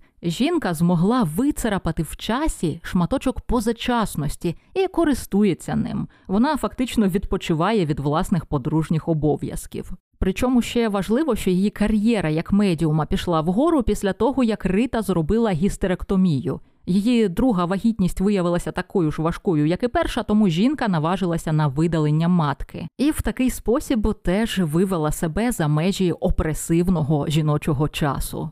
Наскільки важким було її життя до цього, можна судити навіть із того, що чоловік рити радіє народженню у них хлопчика, е, не тому, що хлопчик це спадкоємець і татків синочок, а тому, що дівчинка мусила б колись пройти через тяготи вагітності й пологів, а він своїй дитині такого не побажає, бо бачив, як важко все це далося дружині. Отже, Рита, яка у своїх трансах набуває чоловічого авторитету, змогла вплинути на свого чоловіка і зробити його співчутливим важливішим. Ба більше він сам починає брати участь у її сеансах, і коли впадає в транс, то він, за словами Рити, плаче і схлипує як жінка. Це доволі характерна для екстатичних станів зміна чоловічих і жіночих ролей. Мені це нагадало про одну святу е, Джемму Гальгані, яка прославилася своїми стигматами. Її сповідник закликав стражденну Джемму бути маскія, тобто як чоловік. А сама Джемма грайливо називала його не падре,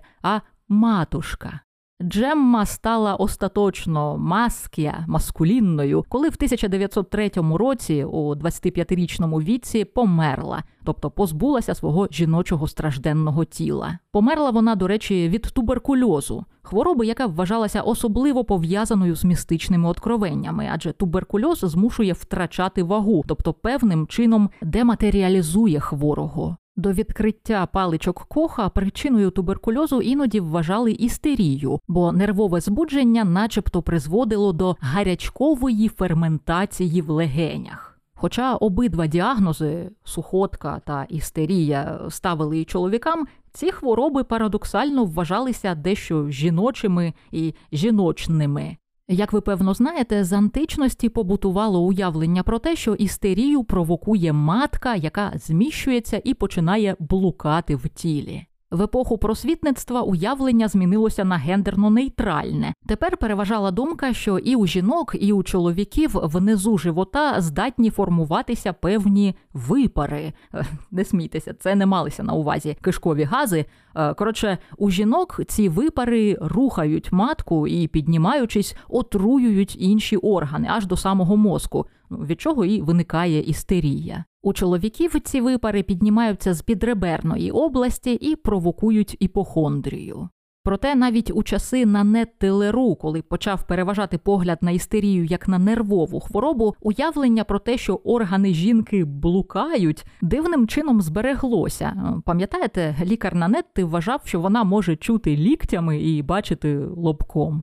Жінка, яка замкнена в чотирьох стінах, а Нанетта боїться ступити на двір, бо там чекає розпусний пекле, е, така жінка подорожує лише всередині себе. І якщо б наша Нанетта подорожувала в часі, як Мелані чи як та ліверпульська медсестра, то ми можемо бути впевнені, що вона б теж зустрічала лише свої копії жінок, зламаних власною репродуктивною функцією. Бо коли тебе метонімічно зводять до одного органу, то навіть у найдивовижніших екстатичних подорожах ти не можеш бути мандрівницею і шаманкою, ти лише матка, що блукає в просторі і в часі. Мені якось зустрілася історія про саамського шамана, до якого в гості завітав шведський архієпископ. Шаман захотів продемонструвати гостю свої надприродні здібності. На очах у архієпископа він підпалив якісь трави, вдихнув дим і відключився. Коли він знову прийшов до тями, то сказав, що побував вдома у архієпископа і детально описав його будинок. Він додав, що бачив і його дружину. Вона поралася на кухні. І щоб ти точно повірив, що я там був, сказав шаман, я сховав її обручку в ящику з вугіллям. Пізніше дружина архієпископа написала йому в листі, що її обручка дійсно знайшлася серед вугілля. І я подумала, боже, який жахливий пранк від людини, що подорожує світами, над людиною, що прив'язана до кухні. А якщо ти прив'язана не до кухні, а до туалету, не дуже хочеться ілюструвати сьогоднішню нашу тему фільмом такої людини, як Роман Поланський. Проте, коли він ще жив і творив у Польщі, Поланський зняв дуже простий і ефектний короткий метр, якраз про жіночий екстаз і подорож у часі. Я маю на увазі фільм Коли падають янголи, знятий за оповіданням Лешика Шиманського Клозетна бабця. Фільм починається з того, що старий годинник відбиває час. Механічний янгол ударяє у дзвін. Старенька пані приходить на роботу. Вона чергує і прибирає в підземному громадському туалеті.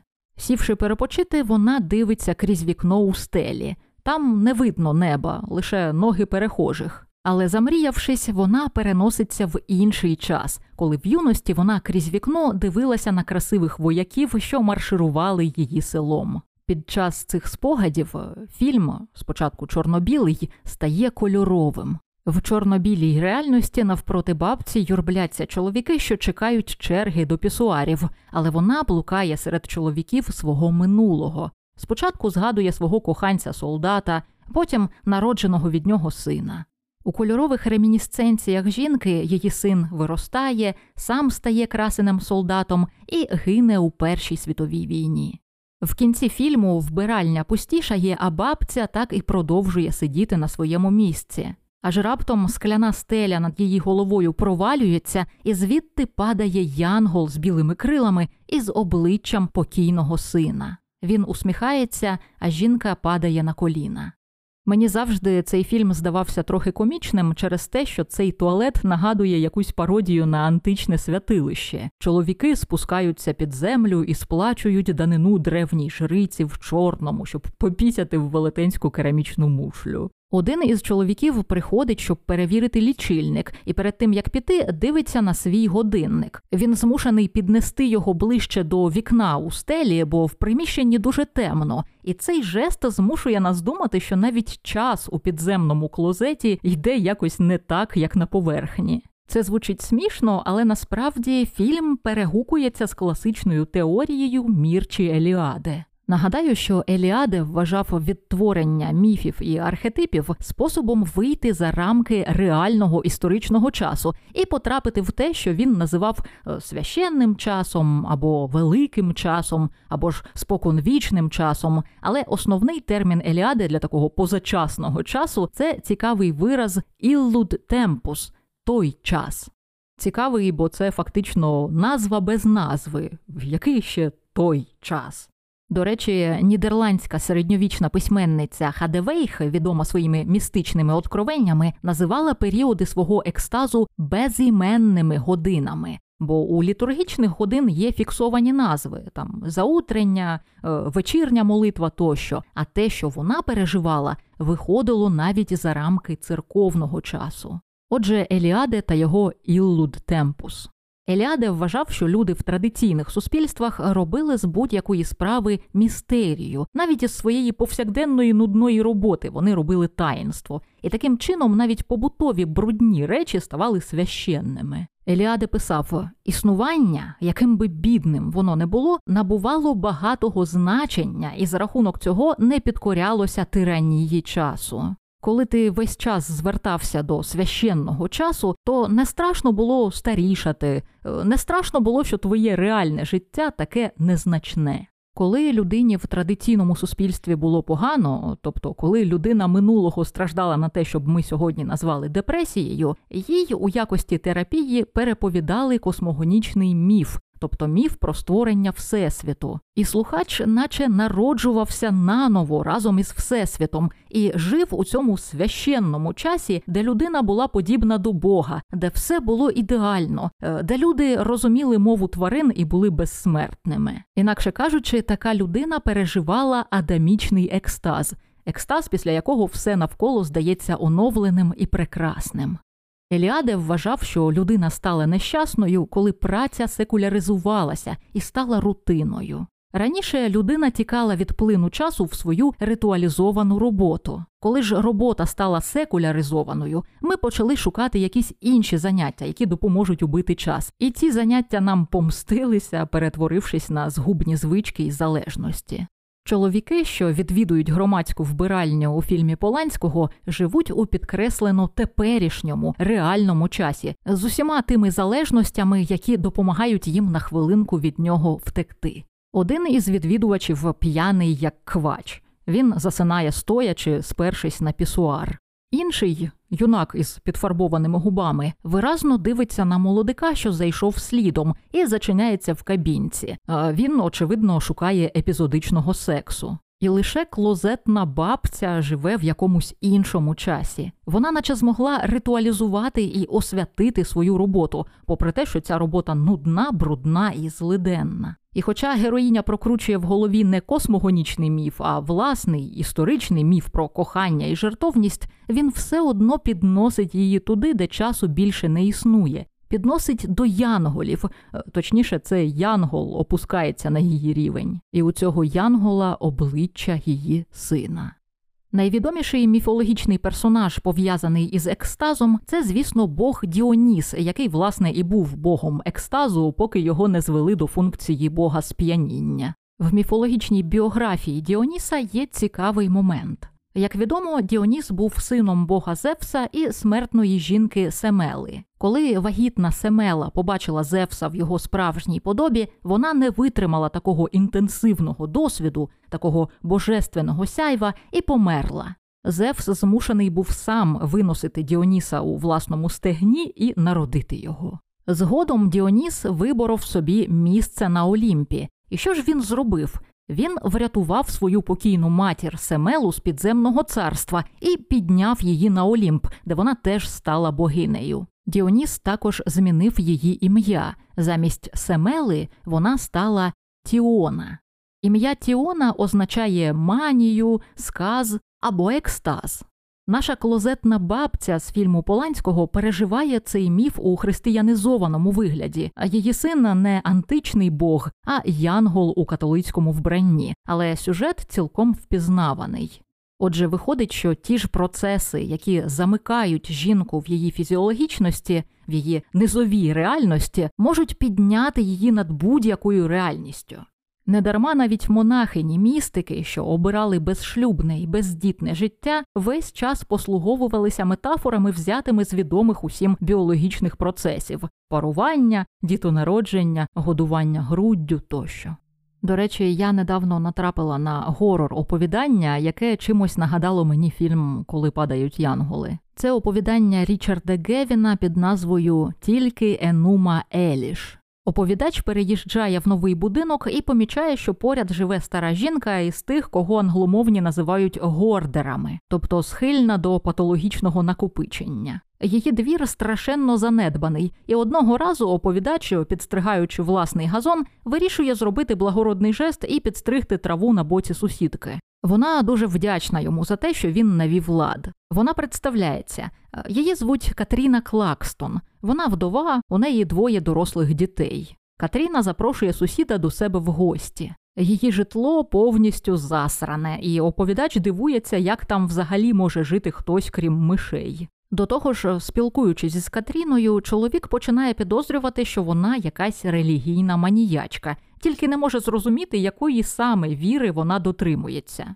Але невдовзі жінка дістає з під мотлоху тоненьку книжечку і вручає йому. Це вавилонський космогонічний епос Енума Еліш.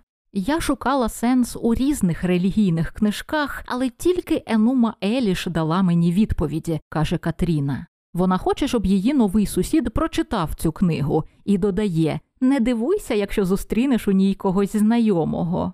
Оповідач, звісно, не збирається читати якісь там вавилонські міфи, проте, коли вони знову зустрічаються, Катріна розпитує його: ну як, ну що, впізнав когось в Енума Еліш? Він щось бурмоче у відповідь, і сусідка дивується: Ну як же? Це ж книга про мене. Тіамат, богиня хаосу, богиня вдова, що народила близнюків, один із яких мардук, пізніше розірве її на шматки. Це, це ж я, дурнику. Вона додає: А ти, ти, сусіде, приведеш мій хаос до ладу, це твоє призначення. Оповідач, звісно, вже сильно шкодує, що підстриг той нещасний газон, але на нього чекає щось ще безумніше. Однієї ночі оповідач прокидається через сирени і синьо-червоні спалахи за вікном. З сусіднього будинку парамедики виносять чорний мішок, а в ньому все, що лишилося від Катріни Клакстон. Виявляється, її жорстоко вбив і розчленував власний син, місцевий наркоділер Марк на прізвисько Дюк. Марк Дюк. У наркотичному угарі йому здалося, що його мати це якесь страшне всесильне чудовисько. Наш герой дивиться на його арешт, а тоді каже: Я б поплакав над долею місіс Клакстон, якби одразу ж не побачив свідоцтво її Воскресіння. Він вмикає новини і дивиться прогноз погоди. Метеоролог каже, що до Сполучених Штатів наближається потужний ураган, якому присвоїли ім'я Катріна. Побачивши згодом наслідки стихії, оповідач вирішує стати волонтером і долучитися до спасіння постраждалих. І таким чином він все ж займає своє місце в міфі про богиню хаосу Тіамат, після гніву якої всесвіт треба приводити до ладу. І мене якось дуже вразило те, що син героїні, попри те, що він людське сміття і убивця, все одно є частиною механізму, який дозволяє їй стати богинею, дозволяє їй вписати себе в космогонічний міф. Материнство це її крах, але це і її екстаз, її апофеоз. У вікторіанському шезлонгу, коли героїня вже перестає розуміти Мелані вона чи Міллі, вона починає шукати відповідь у власному тілі. Вона роздивляється ті його частини, до яких у своєму лежачому стані може дотягнутися. Дивлячись на свої груди чи груди Міллі, вона розуміє, що це тіло жінки, що недавно народила, і починає кричати, звати і вимагати, щоб їй принесли її дитину. До речі, коли Марганіта Ласкі пізніше збирала інфу про екстатичні стани, їй дуже допоміг архів компанії BBC, де зберігалися листи глядачів. Величезну порцію таких листів канал отримав після того, як зробив відвертий сюжет про пологи і про те, що після них відчуває жінка. Дехто скаржився, що фу, гидота, хіба ж можна, але багато жінок писали, що сюжет повернув їх у той стан нереального піднесення, який вони пережили, коли вперше тримали свою дитину. Можливо, для Мелані, яка вже майже розчинилася в Міллі, взяти в руки дитину було єдиним шансом вирватися з часового полону, але в обох часових лініях малюка тримають подалі від матері. В минулому старша сестра Аделаїда його позбулася, а в майбутньому лікар забороняє Мелані контактувати з сином, щоб вона не заразила його туберкульозом. До речі, коли Мелані роздивляється своє нове тіло, тобто старе тіло, тобто тіло Міллі, то це майже горор. Вона відчуває, що це живе тіло, жива, чутлива грудь, під якою б'ється серце, яка хоче годувати, але водночас вона тримає в голові, що це тіло жінки, яка давно померла. І Мелані уявляє, що вона кладе руку на ці груди, а вони провалюються і гниють у неї на очах. Таких моментів гидливого жаху в книзі багато.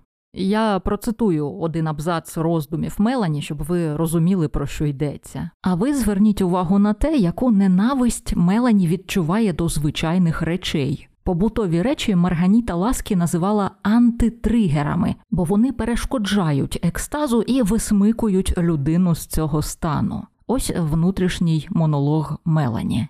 Це тіло, в якому я знаходжуся, вже мало б мерзенно згнити. Ця наволочка вже перетворилася на драну ганчірку. Це покривало вже з'їла міль, і його рештки хрустять від відкладених нею яєць, розпадаючись на брудне лахміття. Все тут мертве і згниле, ячмінний напій засмердів, заяложену нічну сорочку викинули на смітник. Ці руки, це тіло тхне, гниє, воно мертве. Мелані затремтіла і зрозуміла, що тремтить у давно померлому тілі. По її шкірі пішов холод, по шкірі, що давно позеленіла, розтіклася і, зрештою, вкрилася росою, коли кришка домовини ввалилася.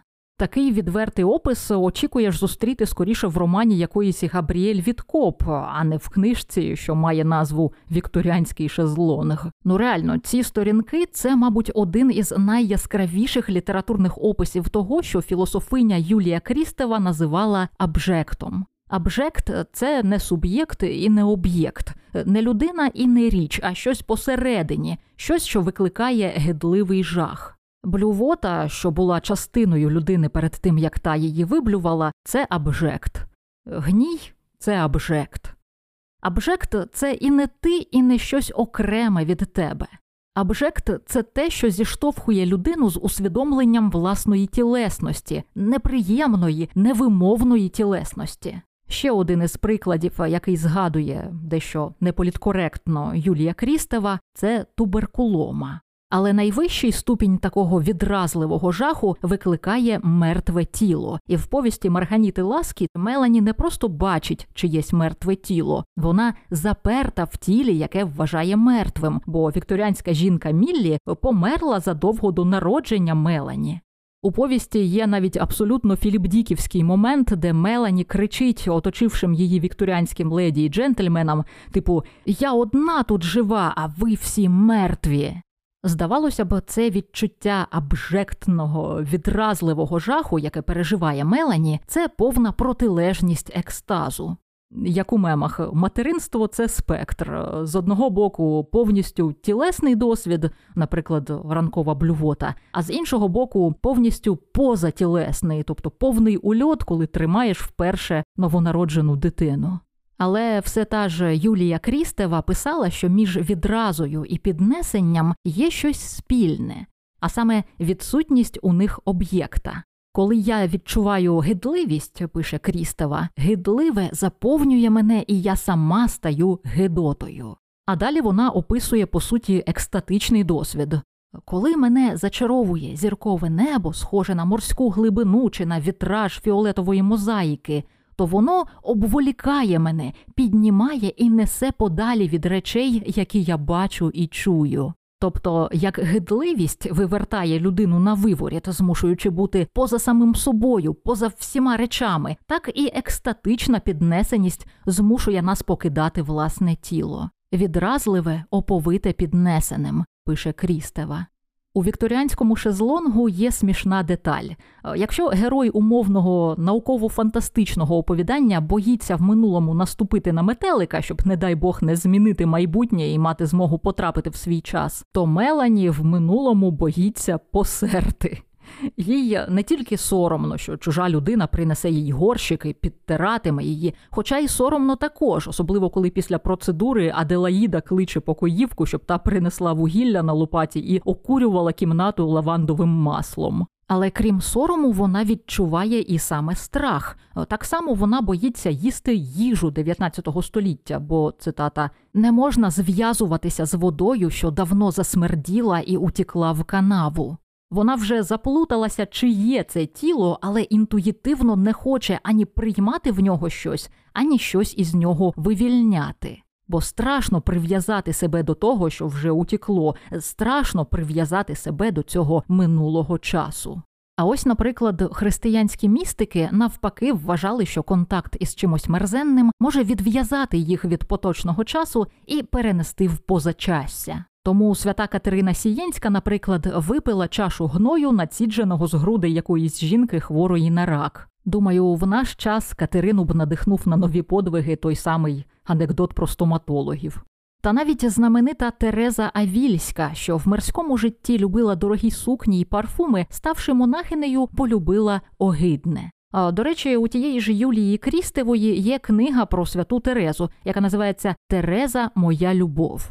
Це почасти велетенський есей, а почасти художній роман. У цьому романі сучасна героїня, психологіня Сільвія Леклерк, починає цікавитися життям знаменитої середньовічної святої і намагається через віки влаштувати Терезі сеанс психоаналізу. І читач поступово помічає, що в житті Терези і в житті оповідачки є певні співпадіння. Наприклад, Тереза Авільська була в захваті від важко хворої монахині, у якої через кишкову непрохідність внутрішні буквально стирчали назовні. Все, що вона їла, вивалювалося через живіт, схожий на решето. Поки всі інші сестри затуляли носи, Тереза милувалася цим страшним видовищем і просила Бога послати їй не менш жахливі випробування. А в сучасній лінії роману психологиня Сільвія Леклерк прив'язується до однієї зі своїх пацієнток, а саме до дівчини-підлітка, яка, подібно до тієї хворої монахині, не здатна утримувати те, що їсть і п'є. Вона змушена ходити в підгузках, і наша психологиня єдина, кому дівчина дозволяє їх міняти. Попри те, що це не її обов'язок, Сільвія Леклерк міняє дівчині підгузки, миє її і наносить їй лавандовий парфюм, бо дівчині подобається лаванда. Пацієнтка малює лавандові поля, а Сільвія приносить їй справжні букети лаванди. Якщо чесно, дочитати роман Тереза, Моя любов я не змогла, бо наскільки Крістева буває блискучою філософинею, настільки ж вона жахлива графоманка. Е, тому я не можу сказати, чи дійшла Сільвія згодом висновку, що вона є реінкарнацією Терези Авільської. Мені не доплачують за те, щоб я читала погані книжки. Проте все одно зрозуміло, чому Крістева акцентує увагу на цих бридких прикладах. Якщо в нас, е, людях, дійсно є якась іманентна іскра чогось вищого, то вона має спалахувати не тільки в готичному соборі чи на верхівці величної гори, а й у громадській вбиральні, е, в засміченій кімнаті Катріни Клакстон, у затхлому лазареті Міллі, навіть. Е, ні, ти глянь, я розповідаю, розуряюся, він спить ще й стогне бідолашний. Шановний, альо, прокидаємось. Вечірня казка скінчилася, шухіразада заморилася. Гля, підскочив, як мішком прибитий і погнав. Ні дякую, ні до побачення. Боже, Юльчик, відкрий йому двері потримай, бо що він пре, як той робот-пилосос. Гля, ти кажеш, що кушетка негарна. Зате бач, яка комфортна, щоб оце в мене після сієсти було стільки енергії. Хороша кушетка, старовинна. Я її на гойлик сурвала. Написано в ідеальному стані не користувалися, бо всім на ній кошмари сняться. То взяли моду якусь маячню вигадувати то шкатулка з дібуком, то шкаф із бабадуком, аби ціну набити. Але я свій шарм включила, то мені її продавець задурно віддав, ще й доставку сплатив. І гарно ж в інтер'єрі виглядає, вінтажно, не те, що нам ті шведські донори поприсилали якоїсь фанєри з інструкціями. Йок-мок, я те вимовити не можу, не те, що зібрати. Ой, щось я знову розтренділася. Юлечко, зіронько, ти приляг, відпочинь, ти за сьогодні стільки всього зробила. Знаєш, мене ця Марганіта так надихнула, я тепер теж екстази збираю. Ні, не як у Кенді Краш. В сенсі записую спогади людей про те, як із ними відбувалося щось подібне. Ось послухай, що наші постійні відвідувачі розповіли. Був момент у другому класі, коли я на групі продовженого дня гойдався на качелях, і на мене раптово накатили відчуття того, що тут і зараз прорив вічності відчуття того, що я врятований і можу гойдатися вічно, але потім нам треба було вертатися до школи, і все закінчилося. А зараз у мене постійне відчуття, що божественна за тонкою плівкою поруч, ніби за склом, буря вогню, і тобі достатньо торкнутися його, щоб воно тріснуло, і тебе затопило полум'ям, але ти цього не робиш. Тому що тоді існувати серед людей, робити буденні речі буде надзвичайно боляче і безмістовно. Я лечу в літаку і слухаю альбом улюбленої групи. В деякий момент щось клікає, і я несподівано дуже ясно дещо усвідомлюю про себе. Звертаю увагу на музику. В цей момент грає пісня, яка своїми словами та тоном неначе вітає мене з цим усвідомленням. Виглядаю у вікно, а там тінь літака на хмарах, оповита круговою веселкою. Дуже гарне явище, яке саме по собі доволі рідкісне. Я обдумувала осяяння, яке до мене прийшло, аж до приземлення. Неймовірна радість та всеохоплююча любов не покидали мене ще кілька днів. Ось такі повсякденні дива. Та, А ти не вставай, не вставай, подрімай, крихітко, подрімай. Повіки тяжіють, тіло розслабляється. Три, два, один. Зникає, Зникає часоплин. часоплин.